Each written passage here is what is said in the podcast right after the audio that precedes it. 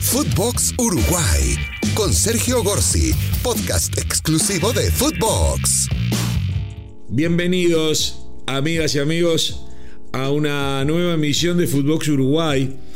Más que nunca con el micrófono celeste. ¿Y por qué digo más que nunca? Porque después de, de años de utilizar Uruguay en su camiseta las cuatro estrellas correspondientes a los cuatro títulos mundiales que ha logrado nuestra selección mayor, eh, nos encontramos con una situación insólita. Esta semana eh, recibió la empresa Puma, que es la empresa que viste a la selección uruguaya, un email directo de una oficina de la FIFA que se encarga de vestimentas, diciéndole que no puede usar cuatro estrellas, que son dos.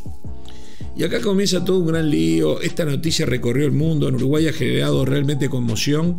Ha recorrido el mundo.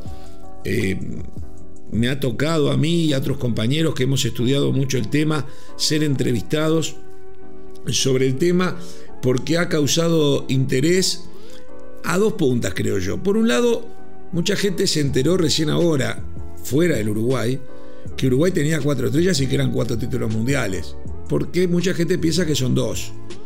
Por otro lado, los que ya habían asumido que Uruguay usa esa camiseta con cuatro estrellas desde 1991, eh, se encuentran con la sorpresa de que hace la FIFA metiéndose en, este, en esta discusión. Voy a hacer una pequeña historia que se basa en 12 puntos para que se entienda un poco de qué se trata, porque evidentemente con lo difícil que es ganar una Copa del Mundo, con lo difícil que es ganar un campeonato mundial, eh, lo único que falta es que te roben dos. Y los uruguayos por lo menos no estamos dispuestos a quedarnos callados. La Asociación Uruguaya de Fútbol ya está trabajando en el tema junto a la Asociación de Historiadores e Investigadores del Fútbol Uruguayo, que yo eh, integro y cuyo presidente es Atilio Garrido, vicepresidente el doctor Alfredo Chandi, y que integran este, periodistas e historiadores e investigadores muy, pero muy importantes de mi país. Lo que quiero decir es que, en primer lugar, y el primer punto de estos 12 que quiero tocar brevemente en estos pocos minutos tiene que ver con lo que sucedió el 21 de mayo de 1904. Allí se funda la FIFA. fue fundada con la oposición férrea de los británicos, que eran los dueños del fútbol porque lo habían inventado y tal vez tenían razón de molestarse, de esta organización que estaba compuesta en una primera instancia por Bélgica, Dinamarca, Francia, Holanda, Suecia, Suiza y España. ¿Cuál fue el objetivo de fundar la FIFA? Difundir el fútbol fuera de las Islas Británicas, obviamente, y organizar lo antes posible un campeonato mundial. Eso fue en 1904, pero los tiempos eran diferentes, no existía internet, no existían celulares, no existían los aviones, no existían las comunicaciones con la fluidez que hoy existen. Entonces, la FIFA no lo pudo organizar. Hasta que en un congreso, 10 años después, en 1914, en Oslo, por entonces llamada Cristiania, hoy conocida como la ciudad de Oslo, eh, se decidió por parte del Congreso de FIFA lo siguiente. La Federación, esto es textual, eh, lo voy a leer textual para que nadie me lo discuta. La Federación Internacional reconocerá el torneo olímpico de fútbol como un campeonato del mundo siempre y cuando se lo dirija en conformidad con las reglas y deseos de la Federación. O sea, si se hace con las reglas y con la conformidad, el aval, la supervisión de FIFA, el campeonato de fútbol, los Juegos Olímpicos, será reconocido como campeonato del mundo. Quien lo gane será campeón mundial. Esto no había sucedido en los Juegos Olímpicos de 1908 y 1912, que los ganó Gran Bretaña, que Gran Bretaña unifica a Inglaterra, Escocia, Irlanda y País de Gales, o sea que en FIFA no existe Gran Bretaña, existen cada una de esas federaciones. Sumémoslo que ahora está Gibraltar y que hay otra Irlanda más, es un lío bárbaro, está lleno de británicos por todos lados. Y, ha pasado en algún mundial que han jugado cuatro de ellos. Lo de Gibraltar es más nuevo, incluso lo dirige hoy eh, un uruguayo como Julio Rivas. Pero bueno, dicho esto, en 1914 se decidió eso, pero en 1914 empezó la Primera Guerra Mundial. Uno sabe cuándo las guerras empiezan, pero no saben cuándo termina. Y por supuesto que tampoco se jugaron, eh, se disputaron Juegos Olímpicos hasta 1920 en Amberes. Allí el campeonato mundial, eh, perdón, el campeonato de fútbol eh, en los Juegos Olímpicos lo organiza eh, el Comité Olímpico Internacional. No se aplica esta, esta regla, esta recomendación, este reglamento que había puesto la FIFA. Eh, se hace un campeonato donde participan solamente países europeos, lo gana Bélgica en 1920. En 1921, el gran promotor de que el fútbol de los Juegos Olímpicos sea considerado, el campeón sea considerado campeón mundial, era Jules Rimet. Jules Rimet, emblemático presidente de FIFA a partir del año 21, que en aquel momento, en el 14, era presidente de la Federación Francesa, que era una de las principales fuera de las Islas Británicas. Entonces, Jules Rimet toma el poder en la FIFA y aplica, comienza a, reforzar esa sensación, ese pensamiento, mientras comienza a imaginar en un futuro no muy lejano un campeonato del mundo organizado por la propia FIFA. Pero llegan los Juegos Olímpicos de Colombia, llegan los Juegos Olímpicos de París, en realidad, el Estadio Colombia fue donde se jugó la final. Y en París, en 1924, Uruguay se consagra campeón. Participaron 23 selecciones, cuatro continentes, todo el gran fútbol europeo menos los británicos que no estaban en la FIFA. Eh, participa Asia a través de Turquía, participa África a través de Egipto y de Sudamérica participa Uruguay. Eh, Uruguay lo gana y los diarios de la época, los diarios franceses, todo el mundo reconoció que eso era un campeonato del mundo, tal cual lo había dicho Jules Rimet, y la FIFA sí lo, reconoció. En la famosa revista France Football, que fue siempre líder en materia de todo este tipo de publicaciones, por ejemplo, antes de comenzar el campeonato, tituló El Torneo Mundial de Fútbol de la Octava Olimpiada. Esto es textual. Esto fue el 25 de abril de 1924. ¿Y cómo empieza la crónica? Dice textual, entramos en el periodo activo del gran torneo que dentro de un mes reunirá en París a 23 naciones por el título de campeón del mundo. Y bueno, después hay cientos miles de libros que hablan de eh, Uruguay campeón del mundo en el 24, se repite en el 28 en Ámsterdam, y cuando logra la FIFA independizarse, en 1930, se organiza un mundial y por eso se es elegido Uruguay. Uruguay es elegido porque era campeón del mundo no una vez, dos veces. El presidente Jules Rimet, que vino, el presidente de FIFA, que vino a Montevideo y que fue, y después su nombre, la copa llevó su nombre, años después, llevaría su nombre, la primera copa que es la que ganó Brasil en propiedad en el año 70, por ganarla tres veces, que era lo que decía reglamento, eh, declaró a la prensa del mundo lo siguiente que está publicado en Uruguay, en Francia y en todas partes. Dice, a raíz del título ganado por Uruguay en la final ante Argentina, Jules Rimet dice, textual, es asombroso que un mismo país haya ganado tres veces consecutivas el campeonato mundial, porque si bien Colombia y Amsterdam no tenían ese nombre, fueron verdaderos campeonatos mundiales. Es la primera vez que esto ocurre. Lo dice Jules Rimet. Fueron verdaderos campeonatos mundiales. Tres veces ganadas, tres veces consecutivas campeonatos mundiales. Yo no puedo estar discutiendo este tema en forma permanente. Tanto es así, el conflicto de la FIFA con los británicos era muy fuerte. Los británicos no participan de ninguna Copa del Mundo hasta el año 50, donde increíblemente termina siendo eliminado por Estados Unidos en la gran sorpresa campeonato, que luego fue opacada por el triunfo de Uruguay en el célebre maracanazo contra Brasil. Pero la verdad que eh, Inglaterra se sentía superior, no participó nunca de nada de carácter mundial y cuando va lo elimina a Estados Unidos. Pero lo cierto es que el conflicto era por un lado con los ingleses y por otro lado con los británicos y por otro lado era con, el Comité Olímpico. la FIFA estaba de punta contra el Comité Olímpico, porque la FIFA no quería que el Comité Olímpico siguiera sufrutando el deporte más popular, ya era el deporte más popular del mundo el fútbol, con un profesionalismo marrón, es decir, amateurismo marrón, que es una forma de decir un amateurismo de mentira, eh, y los Juegos Olímpicos requerían que se fuese a amateur, eh, la FIFA eh, en 1930 organiza el Campeonato Montevideo y a partir del año 29 Francia y España e Italia comienzan a ser profesionales, oficialmente sus campeonatos, a partir del año 31 Argentina, a partir del año 32 Uruguay, o sea, el fútbol comienza a profesionalizar. En forma ya oficial. Pero lo que me parece interesante destacar que la pelea de FIFA con el Comité Olímpico era tan grande que Uruguay, eh, Uruguay gana el Mundial del 30, la Copa del Mundo del 30, y en el 32, que se, se disputan los Juegos Olímpicos en Los Ángeles, no hay fútbol, porque la FIFA peleaba con el Comité Olímpico, no, no hay fútbol, la FIFA no le quiere dar el fútbol, el Comité Olímpico no quiere que venga el fútbol, no hay fútbol. El fútbol recién vuelve en 1936 en los Juegos Olímpicos de Berlín, seguramente acicateados por la presencia dictatorial de Adolfo Hitler y, bueno, y, lo gana Italia. Eh, en una historia que más o menos se conoce, Italia había ganado la Copa del Mundo del 34, ganaría la del 38 y en el medio, con los mismos futbolistas claramente profesionales, participa en los Juegos Olímpicos y quién le iba a preguntar a Mussolini si era profesional eso no y gana la del 36.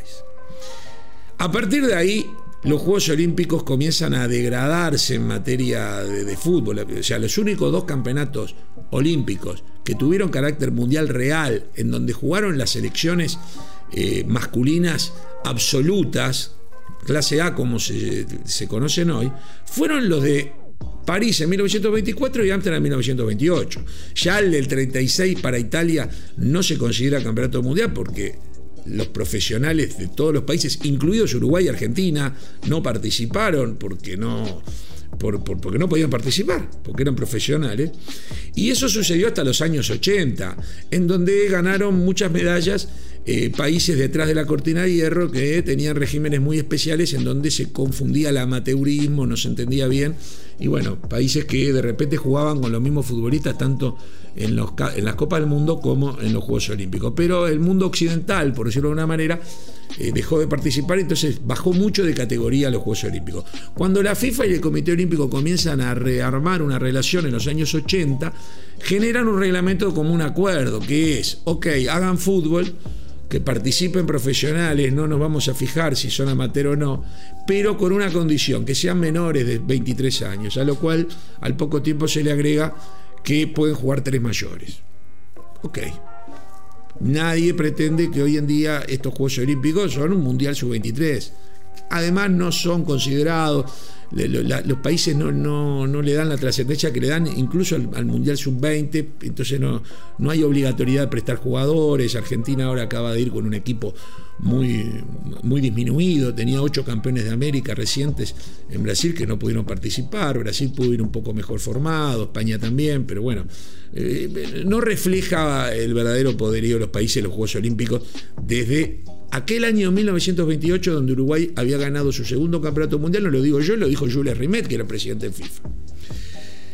Llega a 1991 y Uruguay decide comenzar a colocar, en aquel momento todavía no, se estiraba tanto, Brasil ya lo estaba haciendo, colocaba las tres copas del mundo ganadas, o sea, tres estrellas, no había un reglamento al respecto y Uruguay decide empezar a colocar cuatro estrellas en su camiseta. Año 91, nadie lo discutió, hasta que se llega al año 2005. El año 2005 la FIFA decreta, reglamenta el tema de las estrellas y decreta que se puede poner la cantidad de estrellas equivalente a la cantidad de campeonatos mundiales ganados, ya sea con la Copa FIFA o anteriores a ello.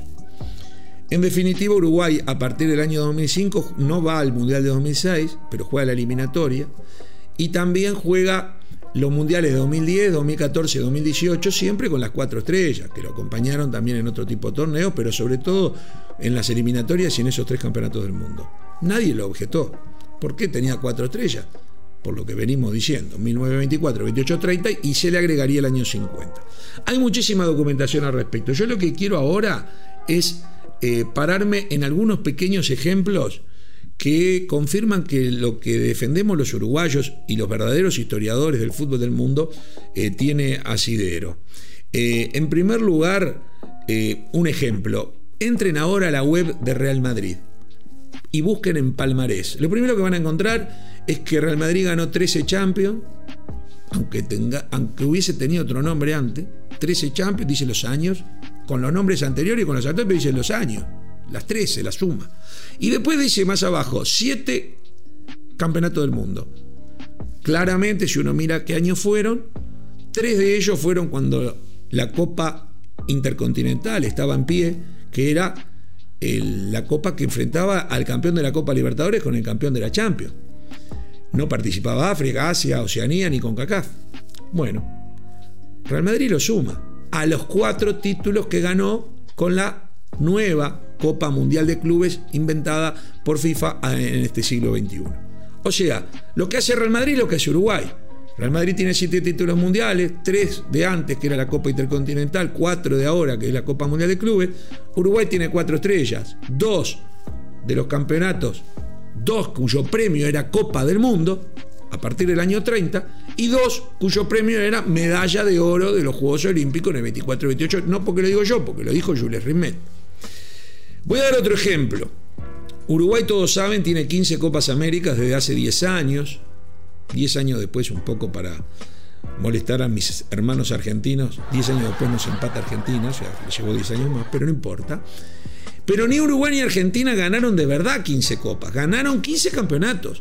De hecho, la primera que gana Uruguay en el año 1916 fue en Buenos Aires y la copa no existía, no había copa y ni siquiera había Conmebol. La Conmebol se funda durante ese campeonato. Y Uruguay lo gana sin Conmebol y sin copa. La copa nace un año después en otro torneo que gana Uruguay, pero Montevideo. De hecho, de las 15 copas ganadas por Uruguay, cuatro veces una de ellas aquella de 1916, pero tres veces más, no estuvo en juego la Copa. Sin embargo, con el tiempo la Conmebol no tuvo más remedio que reconocer que las que no estaban en juego la Copa porque eran de carácter extraordinario, aniversario de alguna ciudad de América, algún país que quería hacer una fiesta especial y organizaba su torneo, bueno, las cuatro más las otras son 15. Y Argentina, tres de las 15 tampoco estaban en juego la Copa, pero se las validó. Pero vamos a un ejemplo más reciente. Chile gana su primera Copa América en el año 2015 y en el año 2016 se realiza entre Conmebol y CONCACAF una Copa América Centenario. Todos vimos la copa, no es la misma, es igual, una es plateada y la otra es de oro, es dorada. Chile ganó las dos. ¿Alguien discute que Chile ganó dos Copas América? Nadie. Sin embargo, ¿alguien discute que Chile es dos veces campeón de América? Nadie. Sin embargo, una era la Copa América original y la otra era una Copa América especial, claramente. Lo vimos todo, lo tenemos en nuestra retina. Por último, les digo que, eh, por ejemplo, a nivel de Conmebol, en los años 90 se jugó varios años un campeonato llamado Supercopa, para el cual tenían acceso solamente aquellos equipos, aquellos clubes que habían ganado la Copa Libertadores de América. En un momento dado, la Conmebol recibió un pedido de Vasco da Gama, el club de Río de Janeiro, que había ganado efectivamente el Campeonato Sudamericano de Clubes Campeones del año 1948. La Libertadores nace en 1960, también como Copa de Campeones de todos los países de Sudamérica. Pero en el año 48 hubo un intento de comenzar esa historia, que luego se discontinuó y, y se retomó en el 60 como Copa Libertadores de América. Bueno, esa Copa del 48, que la gana Vasco da Gama, la Conmebol se la valida, se la reconoce como campeonato sudamericano, no como Copa Libertadores, no es una Copa Libertadores. Vasco da Gama no dice gané la Copa Libertadores en el 48, 12 años antes de que naciera. Vasco da Gama dice fuimos campeones sudamericanos. Y por eso empieza a participar en la Supercopa sin haber ganado la Copa Libertadores. Posteriormente la, la ganó y, y bueno, mejoró aún ese derecho. Eh, el ejemplo de Real Madrid, el ejemplo Vasco da Gama, el ejemplo Uruguay-Argentina en Copas América de selecciones, libros de historia, esto es un podcast, no puedo mostrar fotos, pero libros de historia del fútbol brasileño escritos en los últimos años donde dice que Uruguay fue el primer tetracampeón del mundo, porque en el 50 ganamos el cuarto título, el gráfico de Argentina, la revista emblemática de Sudamérica, que tiene en diversos años referencias a los títulos mundiales ganados en 1924 y 28. Los diarios franceses del día siguiente a la final del año 24, y no solo franceses, italianos, españoles, que titularon Uruguay campeón del mundo en 1924 y 1928, y eran Juegos Olímpicos. En libros de historia que yo tengo que, y, y que puedo mostrar en redes sociales, de la historia del fútbol de Inglaterra, donde dice que Uruguay es tetracampeón mundial, y numerosas tapas de diarios y revistas deportivas de México, España y de todo el mundo. Es decir, hay miles de documentos al respecto. Que ahora, en el año 2021, venga un burócrata un tipo vestido, unos, me los imagino, hombres y mujeres muy bien vestidos, con sueldos lindísimos, en oficinas bárbaras de Zurich. Le manden un mail porque vienen a ver cómo es esto o no. La Copa del Mundo la ganó dos veces, avísenle que son dos estrellas. La Copa del Mundo Uruguay la ganó dos veces, pero Uruguay es cuatro veces campeón del mundo. Nos podrán hacer quitar o no las estrellas, porque esto se va a discutir. Lo que no nos van a poder sacar nunca es que Uruguay es cuatro veces campeón del mundo, señores. Uruguay es cuatro veces campeón del mundo, como lo es ahora Italia, mucho tiempo después, como lo es ahora Alemania, mucho tiempo después. Nosotros desde 1950 somos cuatro veces campeón del mundo. Lo saben todos, lo sabían todos. Y ahora que no viven los que lo vieron, burócratas, burócratas quieren sacarnos y robarnos la historia. Con lo difícil que es volver a ser campeón del mundo, yo les digo, este micrófono celeste no se va a callar. Uruguay, es verdad, ganó dos copas, pero también es verdad, ganó cuatro campeonatos del mundo. Eso no lo saca nadie, no lo vamos a permitir, lo seguiremos discutiendo y lo seguiremos defendiendo. Uruguay, ¿cuántas copas ganó? Dos. ¿Cuántos campeonatos? Cuatro, cuatro estrellas en la camiseta, 15 Copas Américas. Tenemos a los dos clubes que por primera vez fueron tricampeones mundiales en el siglo XX. Nadie había sido tricampeón del mundo antes que los dos equipos grandes de nuestro país. Y también cuando la FIFA organizó la única Copa de Campeones del Mundo de toda la historia en 1980, aquí en Montevideo vinieron los campeones del mundo de toda la historia, Uruguay lo ganó se llamó la Copa de Oro y esa Copa de Oro o Mundialito de aquel entonces con la presencia del presidente de la FIFA en el Estadio Centenario, algún día también deberá ponerse en la tapa de los documentos de la FIFA que lo han querido borrar. Señoras y señores, por hoy alcanza. Que quede claro, Uruguay tiene cuatro estrellas en su camiseta celeste, en su gloriosa celeste, por derecho de conquista pasó el micrófono celeste por Footbox Uruguay.